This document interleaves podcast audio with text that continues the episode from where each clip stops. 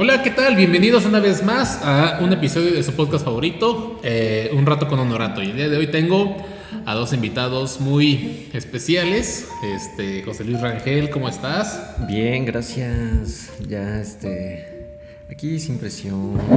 Ok. Iván, ¿y tú cómo estás? ¿Cómo, cómo te sientes? Bienvenido Bien, a este espacio. ya más tranquila. Es tu primera participación, ¿verdad? Así es, correcto, es la primera. Ok, perfecto. Y justo hace un momento, ah, antes de llegar aquí a la oficina, eh, nos encontramos a un niño, el cual nos pidió dinero, ¿no? Pero resulta que ese niño es que es cagado, porque creo que la mayoría de las personas si hubiera sentido, y lo voy a decir tal cual, hubiera sentido lástima por el niño. Ay, mira, está chiquito, es de noche, hace frío. Está pidiendo dinero, Está pidiendo tiene dinero. sus Vendiendo. zapatitos desgastados. Exacto, pero creo que debido a tanto tiempo que hemos estado re- trabajando con personas eh, que mienten, que chantajean, que se victimizan, ya estamos curados de espantos, como diría mi abuela. Y ninguno de los tres, hay que decirlo tal cual, le dio dinero al niño. ¿Tú por qué no le diste? Am, va a sonar tonto, es que estoy tratando de cuidar mucho mis palabras porque tal si este, nos cancela YouTube y Spotify. y- Claro, Facebook. Sí, sí, sí. Ah, no- perdón. Nos censuran. este, sí, voy, voy a tratar de cuidarlo un poco, pero también quiero ser directo. Entonces no vas a ser Este- directo si lo cuidas. Eh, ok, bueno, no di porque no me gustó la actitud.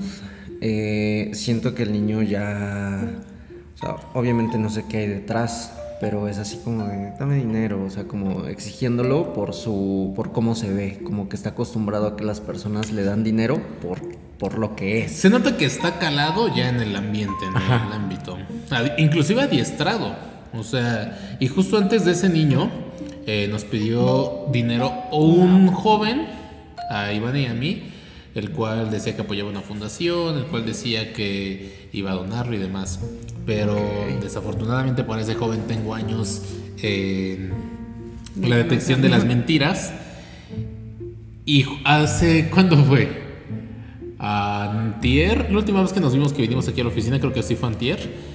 Este, ese mismo joven me interceptó. Yo venía hacia la oficina, como a las 2 de la tarde. Me intercepta, hola amigo. Y sabías que los jóvenes guapos con Ray-Ban y a su madre. Y ella se.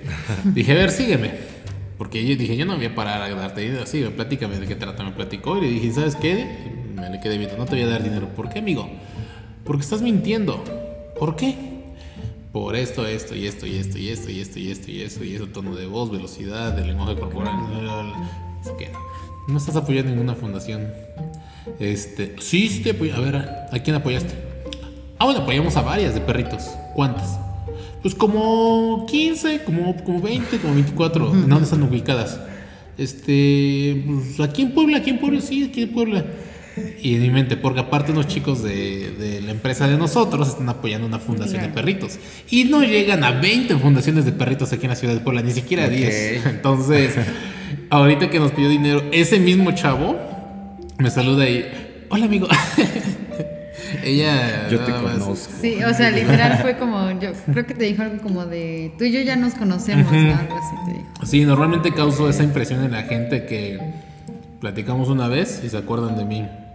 Honestamente, no sé si lo digo desde el ego o no, pero creo que muchas veces mis pláticas no son tan convencionales y por algo se acuerdan de mí cada vez que intercambiamos palabras, sea con desconocidos, sea con amigos. Se, se acuerdan de mis palabras. Por eso digo, no sé si lo diga desde el ego, ¿no? Este, Iván tiene algo que decir. No, pues igual pues voy a ser clara el por qué no, no apoyé al niño. Ah, sí es cierto, al niño. Este, A mí me gustaba más con- contribuir con tiempo, con acciones, este, con tal vez algo físico. ¿Y por qué no te quedaste con él ahorita en lugar de venir aquí?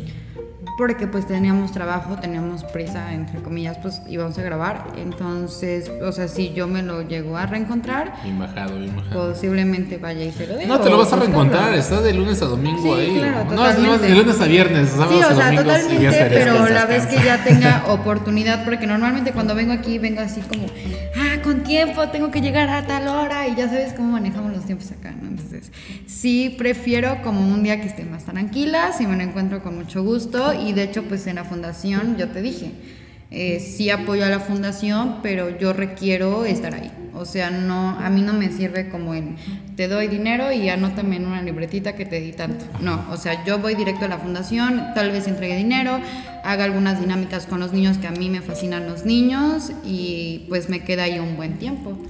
Ok. Una hora, dos horas, no sé. Y a raíz de que eh, tomamos esta decisión de no dar dinero justo en el camino, mi tocayo, porque es una persona muy, muy sensible, muy noble, muy empática, me preguntó, Luis, ¿habremos hecho lo correcto o no? ¿Cómo saber si se hace lo correcto o no? Hasta dónde llegan las consecuencias del Ajá. acto. Porque está la parte de chin, no le dimos dinero, pero quizás ese dinero sí lo pudo haber utilizado para comida, Claro. o ese niño está explotado por alguna organización criminal, o el niño ya encontró una forma, un modus vivendi o su familia, no lo sé. O sea, al final no, no sabemos cómo vive el niño. De que somos más privilegiados que él, totalmente. Y por eso te angustiaste, porque sabes que somos más privilegiados que él, pero tú tienes una razón por no darle dinero, no por inhumano, pero al final de cuentas estaba ese remordimiento, ¿no? Este, mi respuesta fue en donde esté tu conciencia. Siempre lo que sea que hagas, vas a saber si lo estás haciendo bien o no, dependiendo en dónde esté tu conciencia. Si un ejemplo, y es un ejemplo que uso muy, muy, muy común. De, imagina que no tengo auto. Bueno, yo no tengo auto, ustedes lo saben.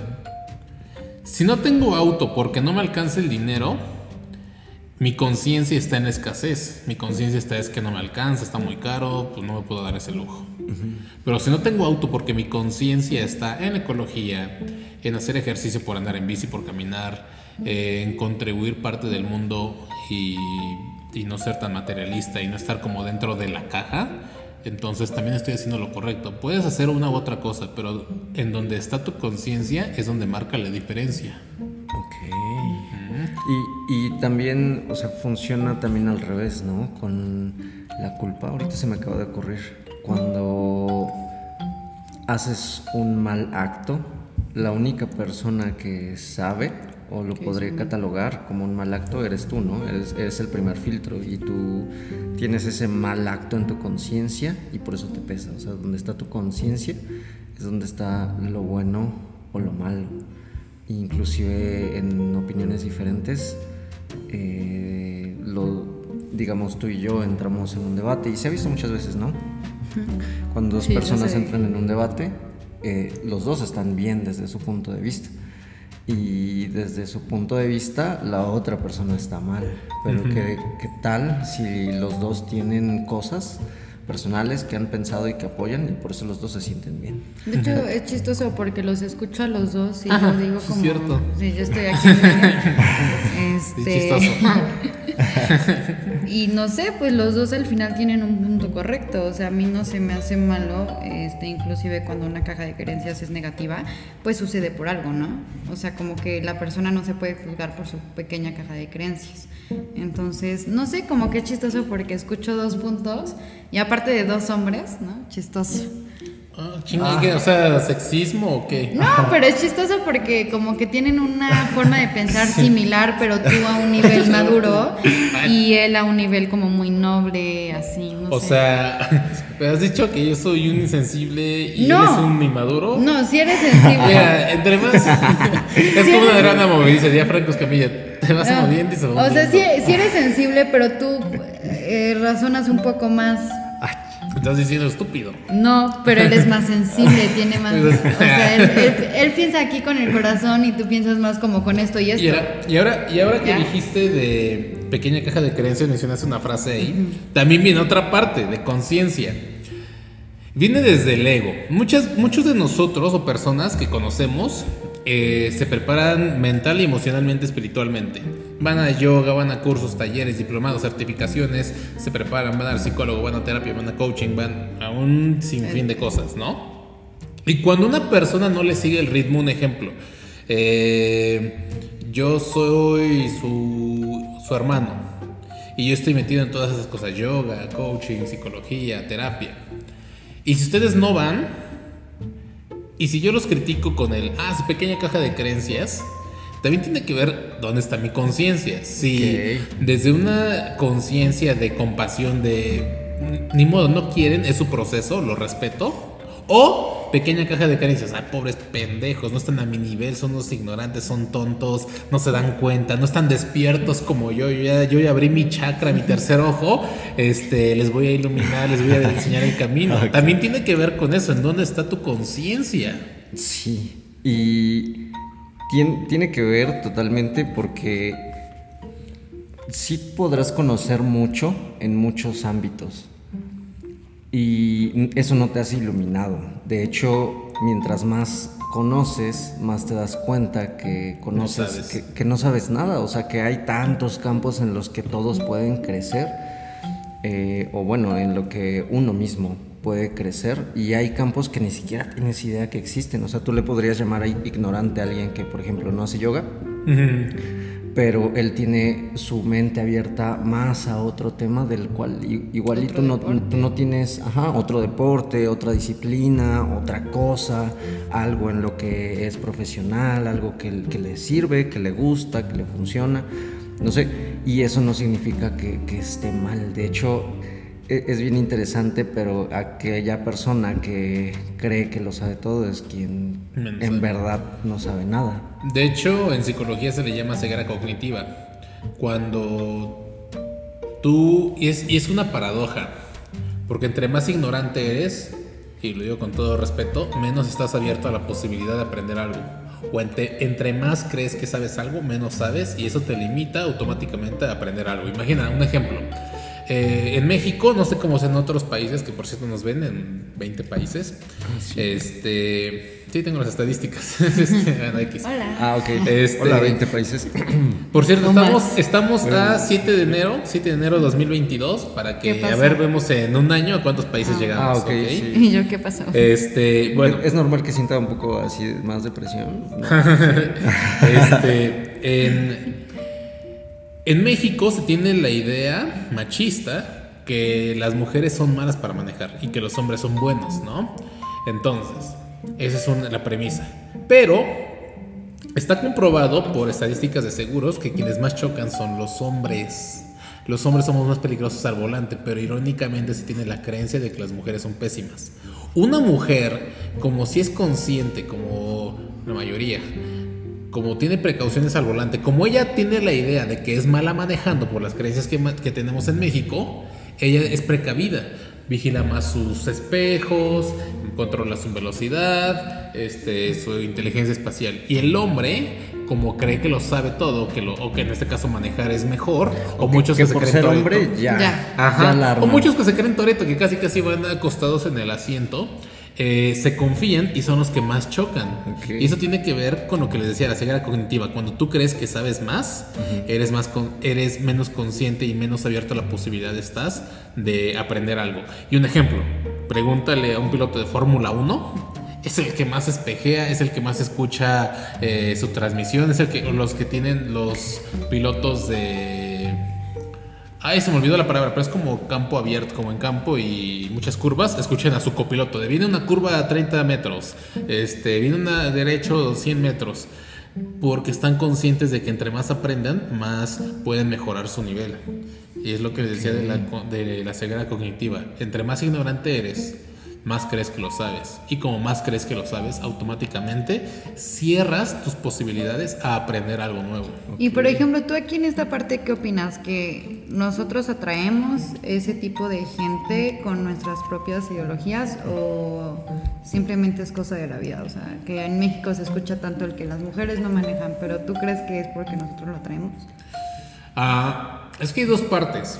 La primera es la parte interna y la, segunda es la parte externa. La parte interna tiene que ver con eh, si lo quieres ver como vibres o lo que pienses. Yo creo que a final de cuenta siempre vas a validar lo que crees. Si tú crees que eres mala manejando, vas a validar tu creencia de que eres mala manejando. Una con hechos o dos con interpretación. Una con hechos, que tú choques seguido y te mienten la madre. Pinche vieja, manejas mal. Eh, Con hechos estás validando que manejas mal. Y otra con interpretación. Quizá nunca has chocado, quizá nunca te han mentado a la madre. Pero tú misma crees que manejas mal. Quizá un día de repente te vuelas un tope. Solo te vuelas un tope. Y tú automáticamente, porque tienes la creencia de que eres mala manejando, vas a decir, ay, soy una pendeja manejando, me volé un tope. Y quizá te vuelas un tope al mes. Y quizá hombres, en este caso de tu ejemplo, que se creen chingones manejando. Se vuelan dos topes al día y dicen, no, no pasa nada, soy chingón, amortigua bien mi, mi navecita, ¿no? Eh, No pasó nada, no choqué, dice no este. choqué, me aguanta más mi, mi, mi mofle. Esa es la parte interna. Y la parte externa tiene que ver con el que igual yo creo que cada frase o cada dicho popular que nace en cualquier país, en cualquier lugar, tiene que ver porque primero hubo una serie de eventos las cuales eh, Reforzaron la creencia. reforzaron la creencia. O primero hubo los eventos y después hubo el dicho popular, ¿no? Es como tanto se vio que a final de cuentas dicen, los dichos son sabiduría popular. Y yo sí creo mucho en los dichos. Un ejemplo, hay un dicho en México que dice, no, no te digo algo porque se ceba, ¿no? Eh, para otros países significa que si yo tengo planes de algo, no te lo voy a contar porque si te lo cuento ya no se va a hacer realidad. Y tiene que ver con algo real, que cuando tú tienes planes y se los cuentas a alguien, cuando lo dices, el cerebro interpreta que ya se está haciendo realidad. Por lo tanto, el cerebro ya no le echa las mismas ganas o la misma energía o las mismas, la misma intención que cuando tienes solamente los planes. El cerebro interpreta Fíjate que ya está en- haciendo una en mi realidad. caso siento que es un poco diferente, eh, porque de hecho estoy muy acostumbrada a que siempre en mi familia me han dicho como, no digas tus sueños, o no digas tus proyectos o lo que vas a hacer. Pero siento que para mí, o sea, ¿por qué? Porque o no los hago, porque se, se queda en la palabra y así. Pero siento que para mí es que estoy declarando que lo voy a hacer. O sea, que no importa A, B o C, no importa lo que pase, así sea una tormenta, un terremoto, lo que sea, yo voy a hacer mis sueños, yo voy a hacer mis proyectos. Entonces siento que es como esa parte de motivación de, a ver, ya lo dije y no puedo quedar mal con la gente, ¿no? Entonces, sí, voy para arriba, ¿no? O sea, si me estoy cayendo, ni modo, o sea, ya hablé y ya dije que lo iba a hacer. Pero eso siempre como que siento que está muy marcado el no digas tus proyectos, pero para mí es más como tus proyectos porque estás declarando que a fuerza lo vas a hacer, o sea, que no hay... Ok, ¿tú cómo ves tu callo? ¿Tú los dices? No Yo, los dices? yo también los digo y descubrí algo curioso con eso. Resulta que yo cuento, y esto lo hago inconscientemente. Un día me puse a pensar, dije, ¿por qué hago lo que hago? ¿Tú, tú sabes lo que sabes? ¿Tú sabes por qué sabes lo que sabes? Yo sé por qué sé lo que sé. Yo Este- creo que sí sé por qué sé lo que sé. Porque lo de lo No, es que ¿no? así dice Diego Rosario. Ah, sí. Y se ve que quedó grabado. La Este, Barbie. Saludos, Barbie. Eh, así me, me puse a preguntar, dije, ¿por qué, ¿por qué hago lo que hago? Porque un día sentí que tal vez podía ser un problema en mí y dije, "Mm, ¿qué tiene que ver detrás, no? Ah, excavando, llegando al fondo, yo espero. este, resulta que yo digo las cosas para validarlas, o sea, para que alguien me diga, güey, es buena idea, hazlo. Y que yo así como de, Aprobación. "Ah", sí, Ok. y como, como que llene un, un, este, un sentido de, "Mm, tengo buenas ideas, ah, eso va a funcionar, o sea, pero es más como, este, y qué pasa cuando con alguien el te dice que no? sentimiento Y tú tienes muchas ganas de estar hacerlo. validado o de validar mi idea. Si alguien me dice que no, eh, ahí viene algo que me gusta de mí. Soy tan pinche terco Ahora que voy digo, a demostrar. "Verga, ¿Por qué no? Ah, es que él no sabe. Es que es, como esa parte bonita del ego que, que te apoya, que te dice, no, tú hazlo, güey. O sea, al final te Sigue". vale madre. Ajá. Sí, claro. Pero sí, o sea, después me di cuenta que sí lo digo para validarlo. O sea, porque nada gano con no con decirlo. O sea, si me lo callo o lo digo, pienso que tendría el mismo resultado, que yo lo, lo voy a hacer. O sea, si lo voy a hacer no necesito ni decirlo ni, ni no decirlo. O sea, no importa. De todos modos lo voy a hacer. Pero sí me di cuenta que, que cuando tengo una idea, hay algo dentro de mí que dice, dilo, dilo, Ajá. platícalo. A final de cuentas creo que lo asocio eso mucho con los consejos. Yo me dedico a, a ser A espejo a de las personas. Ya, no, pero ya lo dijiste muchas veces. No, a pero hacer entrev- espejo de las personas. Sí, sí. Y muchas veces la gente viene con la intención de pedirme un consejo. Y mi premisa, una de mis premisas principales es no doy consejos. Pero muchas veces la gente pide consejos con la intención de validar. O sea, yo quiero escuchar de una voz externa que me justifique que me valide lo que voy a hacer.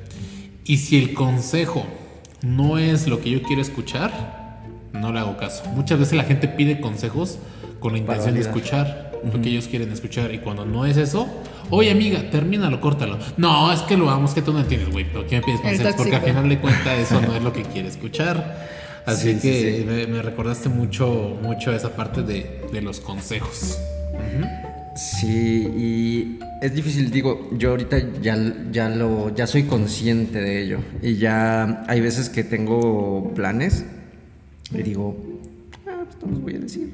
O sea, mejor voy a, voy a trabajar ese, ese tiempo tal vez que me iba a gastar en, en platicarlo, en decirlo mejor. En verdad, ponte a hacer algo, este, ponte a avanzar. Si vas a hacer algo y necesitas educación, ve un curso, ve un video, busca información, traza un plan, este, pero ya no los digas, o sea, ya está en mi decisión, ya soy consciente y digo, a ver, necesito validarlo, eh, eh, es forzoso que lo valide. No, yo creo en mi, en mi idea, porque yo la pensé y no me equivoco. No, es- de verdad que es muy chistoso porque yo no busco como una aprobación. O sea, normalmente lo que me dicen es como, ajá, va. ¿Y? Que porque tú me estás diciendo que está padre, lo voy a hacer, o porque me estás diciendo que está incorrecto, no lo voy a hacer. O sea, como que voy y me aviento. Y eso está padre porque entonces ya tú tienes como ese nivel de... Entonces lo empiezas a construir y ya después lo platicas ya que está construido, ¿no? Sí, y luego igual ni es este, necesario platicar. si la cago nadie se enteró. Es como, Ajá, ojo, ¿quién iba a ¿qué ser? pedo? ¿Qué es ese cagadero, chavos? Porque yo no. ¿Ustedes han hecho algo en su vida? ¿Han hecho algún proyecto en el cual no tuvieron el apoyo de nadie o no? Por el cual Sí. les decía el mundo, no lo hagas, no lo hagas, no lo hagas. ¿Lo han hecho o no? Sí, yo sí, ¿En qué cuando, momento? cuando comencé a emprender.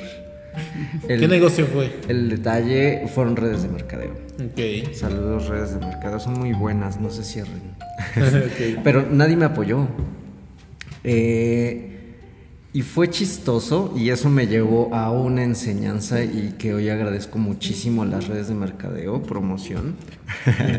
Este, para empezar, me llevó a darme cuenta que el entorno del que me rodeaba no pensaba fuera de la caja. O sea, fue mi, mi primera señal, mi primer piquetito de sentir, este, de cuestionarme por qué estaba en el lugar de estaba en el lugar que estaba y por qué creía lo que creía en ese momento y por qué sabía lo que sabía y por qué pensaba como pensaba y por qué me comportaba como me comportaba Eh, después de estar en ese proyecto que yo decía "Ah, este es el proyecto esto me va a sacar de pobre. Y darme cuenta que, que nadie podía ver lo que yo y que todos me decían sabes qué déjalo sabes qué es una tontería sabes qué es una estafa sabes qué es esto. Uy fíjate que mi tía le fue mal.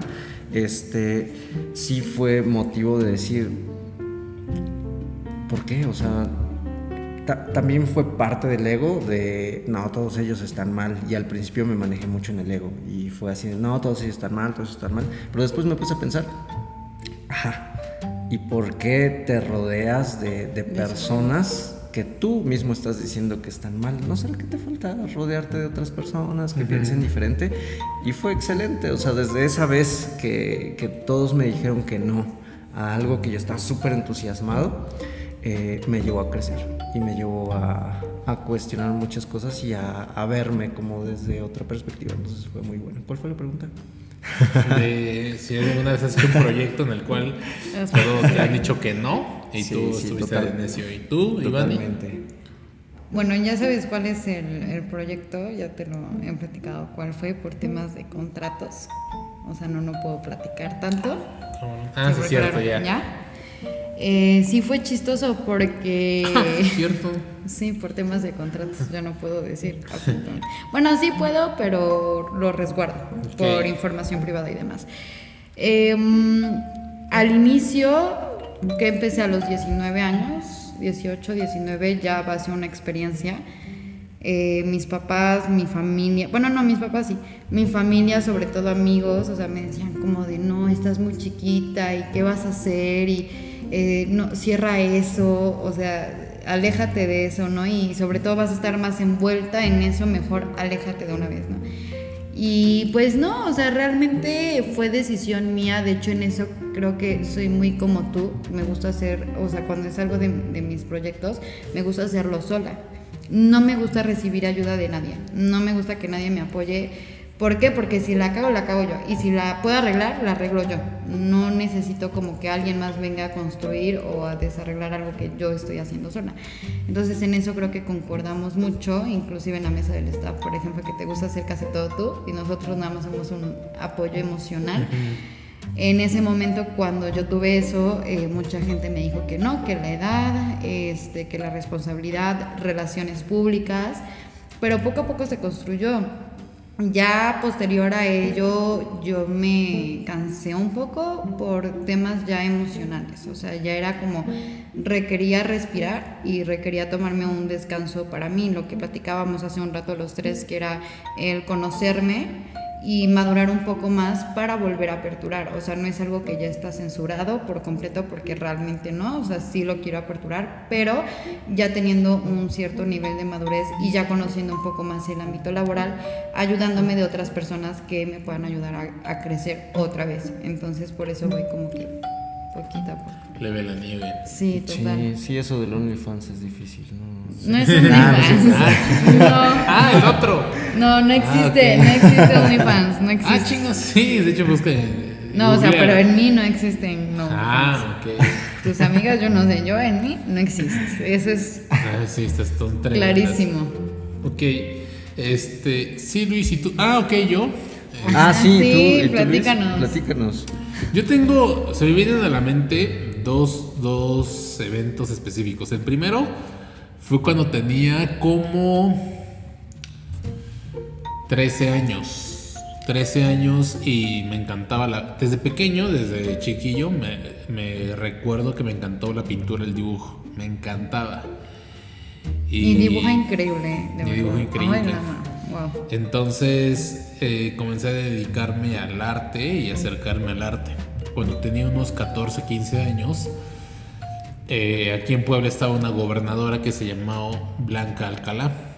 Blanca Alcalá hizo un proyecto el cual los puentes peatonales de, bueno, no peatonales, sino distribuidores viales de, este, grandes, Tus pasos elevados. pasos elevados, los comenzaron los grafiteros, los comenzaron a pintar con murales y demás. Tuve la oportunidad de llegar ahí, de estar en la Secretaría de Cultura y conocí a muchos grafiteros. Cuando veía lo que hacían en- a, a gran escala mural, dije, no mames. Sí. Este, y antes los veía como, ah, pinches vagos, marihuanos. Pero cuando veía ahí, creo sin duda alguna que el graffiti o el mural y, y el muralismo son la expresión de arte de, de pintura más complicada. Porque cuando tienes el aerosol se te puede tapar la válvula, las intensidades, lo delgado, lo grueso, aparte estar a grandes alturas, ver la dimensión, o sea, estaban cabrones. Me enamoré de eso y conviví mucho con grafiteros y por Sí, consecuencia. No, ¿sabes qué es lo que más se le nota? Su pasión por el tema. Ah, O sea, sí. Es, es lo mismo que te digo aquí en el trabajo, o sea, totalmente como amigo te, te admiro esa parte. Una vez una persona me preguntó, ¿pero qué admiras tanto de Luis? Y yo es que Sí, la forma de, eh, o sea, sus entrenamientos, la forma de inspirarse en su trabajo, o sea, eso es, Gracias, eh, eso es, o sea, espectacular. O sea, como que lo haces por amor, yo sí, creo. lo que, y de hecho todo lo que hago lo hago por amor. Pero antes de que me desvíe, sigo Ajá, sí, sí, sí, eso No tenía decir. que decir pausa. Entonces, Comercial. mi familia me decía como, no, no sé cómo ibas con ellos, son delincuentes, la escuela y demás, no te vamos a dar dinero. Y dije, me vale madre. Me junté con ellos y comencé a, a relacionarme con muchos muralistas, grafiteros y grafiteros. Y tuve la oportunidad de viajar a varias partes. Tuve la oportunidad de viajar con ellos, de convivir con los mejores de México y varios del mundo De, inclusive conocí a la banda Bastón. Saludos. Literalmente tengo una foto con ellos y, y fuimos a una fiesta juntos. O sea, varios, varias Ajá, cosas. sí, sí, sí. Y fue increíble, fue increíble toda esa experiencia. Hasta que de ahí conocí los procesos, los entrenamientos y lo mismo. Mis papás me invitaron a tomar el proceso, yo no quería, dije, ah, esas mamadas, bla, bla, bla. Me invitaron, me encantó, fui staff, ayudaba a la empresa, me decían, ya no vayas tanto, ni te pagan, solo vas a perder el tiempo, el dinero. Digo, si ustedes fueron los que me invitaron, no, pues Ajá. es que ya. By the tanto, way, ¿no? por dos. En estos momentos. Y después, cuando me di cuenta, vivía de esto. Gracias a los entrenamientos abrí mi propia empresa. E igual es algo que me apasiona. Y a pesar de que todo el mundo me decía que no, esas son las dos grandes lecciones que tuve en mi vida. Es- son de las dos grandes cosas que yo he vivido a lo largo de mis años, de la pintura y de los procesos. Y, me encanta hablar de esos dos temas porque me doy cuenta que a pesar de que todos me digan que no, de que las personas, inclusive mi propia familia, yo tengo el suficiente valor o valentía para hacerle cara a las circunstancias y mis sueños, mi pasión es más grande que todo ello. Y me encanta, me encanta, me encanta el demostrarme que independientemente si lo hablo o no, se pueda cumplir. Este, y regresando a la pregunta, yo no sé si, si lo digo o no, porque muchas veces sí digo mis planes y otras me los quedo callados. Y esa también es importante. eh, porque creo, bueno, excepción ti, eh, no sé si. Este, bueno, corté, me voy a retirar. no, creo que recibimos un- una gran lección a través de que nadie creyera en nosotros. O sea, tú porque no dijiste qué qué pasó después y eso te empoderó y te llevó a hacer más. Pero es una gran lección que todos te digan que no y que seas el único que crees. Y más que nada porque hablamos después del ya lo hice. O sea, me valió madre, lo llevé a cabo, me las vi duro y seguí, seguí, seguí, seguí. Y ahorita eso fue lo que me inició, fue lo que, lo que me hizo trascender, Sí, lo que me hizo llegar a otras cosas mejores, a madurar. Porque el hecho de que te digan que no, tus papás, tus amigos, este, está o sea, cabrón. tu, tu familia, tus seres queridos, te hace madurar, decir, estoy solo, Sí, de hecho, soy un adulto ahora. ahorita que lo mencionas, eh, exacto, ni siquiera fueron mis papás. También fueron mis amigos. Cuando yo comencé, eh, me, me- mis amigos me hacían burla de no mames, ya vas a lavar cerebros o tus. Ajá, sí, sí, sí. Y como quienes no lo sepan, yo me pagué la universidad. Yo me pagué toda la universidad. Y Y como estudiaba. trabajaba y estudiaba, me atrasé las materias, porque muchas veces era o elijo entre meterme a finanzas o a este eh, públicas, ¿cómo se llama? Bueno, algunas materias no, este lo del gobierno. Ciencias este, políticas. Este, No tengo idea. X, me metía a materias o ver a un cliente. Yo prefería ver al cliente, ¿no? Este, políticas públicas. Era, me metía Ah, en tal materia o, o veía a un cliente. Yo prefería ver al cliente y reprobé muchas materias y me atrasé mucho en la universidad. Mis amigos se burlaban de, ay, no mames, eres un fósil, ni haces nada, mejor estudia, no trabajes. Pásame tu horario. Este, Sí, me lo dijeron también. lava cerebros, eres un pendejo. Lava cerebro. Y yo, no, no, no, de verdad es mi sueño. Y se burlaban todos. Claro. Y ahora que veo que inclusive con un entrenamiento, con tres días de trabajo, sé que puedo ganar lo que ellos ganarían en uno o dos meses, o que tengo todo el tiempo libre del mundo, me pongo a pensar de, imagínate Luis, me digo a mí mismo, ¿qué hubiera sido de ti si le hubieras hecho caso a tu papá, a tu mamá, a tus amigos, a las personas que te dijeron que no, inclusive conmigo mismo, porque yo muchas veces también me dije que no, pero había algo dentro de mí más grande que me, que me hacía continuar, que me hacía tener fe, y creo que vale la pena. Y regresando a la- pregunta inicial, ¿en dónde está tu conciencia? Mi conciencia cada vez que alguien me decía que no, era en mis sueños. Mi conciencia cada vez que alguien me decía que no, estaba en mi propia vida. Mi conciencia cada vez que alguien me decía que no, estaba en hacer una aventura chingona con mi vida. Y que aunque si la cagaba, tendría historias y anécdotas por contarle a mis hijos o a mis nietos. Y de hecho eso es algo padre de los proyectos y los sueños, eh, independientemente de que algo te salga bien o acorde a tus planes o algo te salga mal. Creo que es esa parte de agradecer, ¿no? O sea, como el... eh, creo que tú lo decías en, algún, en alguna visualización, si no me recuerdo en el taller, eh, en el último que hubo online. Ok. O sea, como agradece todo lo malo del 2021 y también agradece todo lo bueno. O sea, creo que todo, todo aprendizaje lleva una lección y yo te puedo decir al día de hoy que todo lo que construí en su momento agradezco infinitamente porque el día de hoy no me da pena para, eh, ponerme aquí una, un micrófono y una cámara y tenerlos a los dos y una luz, ¿no? O sea, el día de hoy no me da miedo. De hecho, yo no sé si te he platicado mi, mi historia de- dentro del proceso. Yo me acuerdo que llegué y yo no hablaba. Pero yo no me paraba, pero ¿por qué no me paraba? Te lo juro que era la típica así de, ajá, ¿y qué me vas a venir a decir tú, no? O sea, como, déjame vivir mi, mi adolescencia, ¿no? Me te- tengo una fiesta, güey, o sea, ya te me tengo en que... mi vida. Y Ajá. ahora, y ahora cállala. Y ahora nadie me calla, o sea, mis proyectos, yo no, o sea, así ver el proyecto más complicado, lo hago. O sea, como que siento que no me pueden detener, porque si ya lo hice una vez teniendo 18, 19 años, si a los 15 que tomé mi proceso hice cosas extraordinarias con mi rueda de vida, con mi carta compromiso, que ahora a los 21, que me vengan a mí a decir, no lo puedes hacer, es como, güey, o sea, cállate que lo voy a hacer, ¿no? O sea, y si no lo hago, realmente a veces es eh, eh, un poco el que no tengo como las estrategias. Por eso es este proceso de madurar y crecer y aprender. O sea, totalmente es algo que agradezco hasta de mi papá, que siempre me ha dicho, aprende de las personas mayores, creo que una vez te lo dije, aprende de las personas que saben, o sea, de las personas que realmente aportan algo y, y que de ese algo tú puedes aprender. Entonces llévate eso y, y sí, o sea, realmente es algo que me, me ha funcionado hasta el día de hoy, 7 de, ¿qué? Enero. De enero. Hasta desde que nací, Ok. 18 de julio del 2000. Así que, no sé, para terminar el podcast, ¿qué diríamos? Mm, Para empezar me enriqueció lo que, Sí. lo que platicamos y creo, creo que la lección es, este, hazlo. Si todo depende de dónde está tu conciencia, que tu conciencia sea en lo que está más adelante.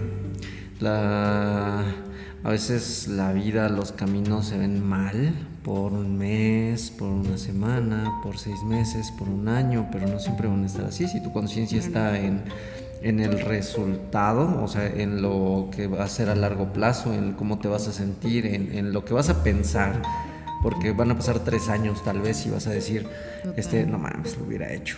O sea, si Y, tu conciencia hecho- está en ve y hazlo, Ajá. no hay nada que perder, Sí, o sea, hay mucho que ganar siempre. Si ustedes dos se acuerdan, yo les propuse la idea al inicio de hacer un podcast de empoderamiento de sueños. Y ya se hizo. Curious. O sea, Ah, es con lo que se queda con tu ego alimentado y qué más. Ajá. no, ¿Y qué más? eh, no, pero sí, o sea, realmente creo que el inspirar de repente a alguien o el que alguien diga eh, si ellos pudieran, porque yo no, o sea, y e- esa parte de empoderamiento es algo que a mí es un tema que a mí me fascina, eh, poder apoyar y empoderar y estar al servicio de la gente. Y se construyó el podcast. Muchas gracias, chicos, Ok, y gracias porque... por consentirme. eh, no, precisamente hace... Y tú mejor... Bueno, los dos. Con los dos me he abierto últimamente en las últimas semanas. Ah, He estado con esta incertidumbre de saber si voy a tomar las decisiones correctas o no. total. He estado con ese pesar porque cuando cuando gente depende económicamente de ti, cuando tienes muchas vidas en tus manos y cuando tus sueños también están es como puta madre. La presión está cabrón. No me ha dejado dormir. Este pero al final ahorita retomé conciencia, me conecté con el Luis de 13, 14, 15 años y si es cierto se me decía, güey, si la cago tengo anécdotas por contar, tengo a mis, Claro. die- a mis nietos, a mis hijos, les voy a contar cada jalada que hice. Y ahorita me llevo eso, el reconectarme con mi yo adolescente, en el que sé que va a salir bien y depende de mí. Y si en dado caso sale mal, tengo una anécdota Por chingona lo menos por va a ser divertido. Sí, Y es por que lo que te digo, o sea, agradece. Así que Este, Sí, lo, lo dijo Iván y yo sé, ya así lo que decía. lo dijo Iván. Y gracias por estar en este episodio, que sean muchos más. Ya y a ustedes gracias por mirarnos, escucharnos. Si estás en YouTube, si estás en Spotify, nos vemos en YouTube, Luis Honorato, en Instagram Luis Honorato, Facebook pa- fanpage Luis Honorato. Y si estás en eh, Facebook, este, Instagram, en Spotify estoy como un rato con Honorato, ¿de acuerdo? Así que denle like y compartir, no saben lo importante que es para nosotros eh, llegar a más gente y nos vemos a la próxima. Bye. Bye. ¿Cómo dice el, Fe- cómo dice el Fede Lobo? Bye.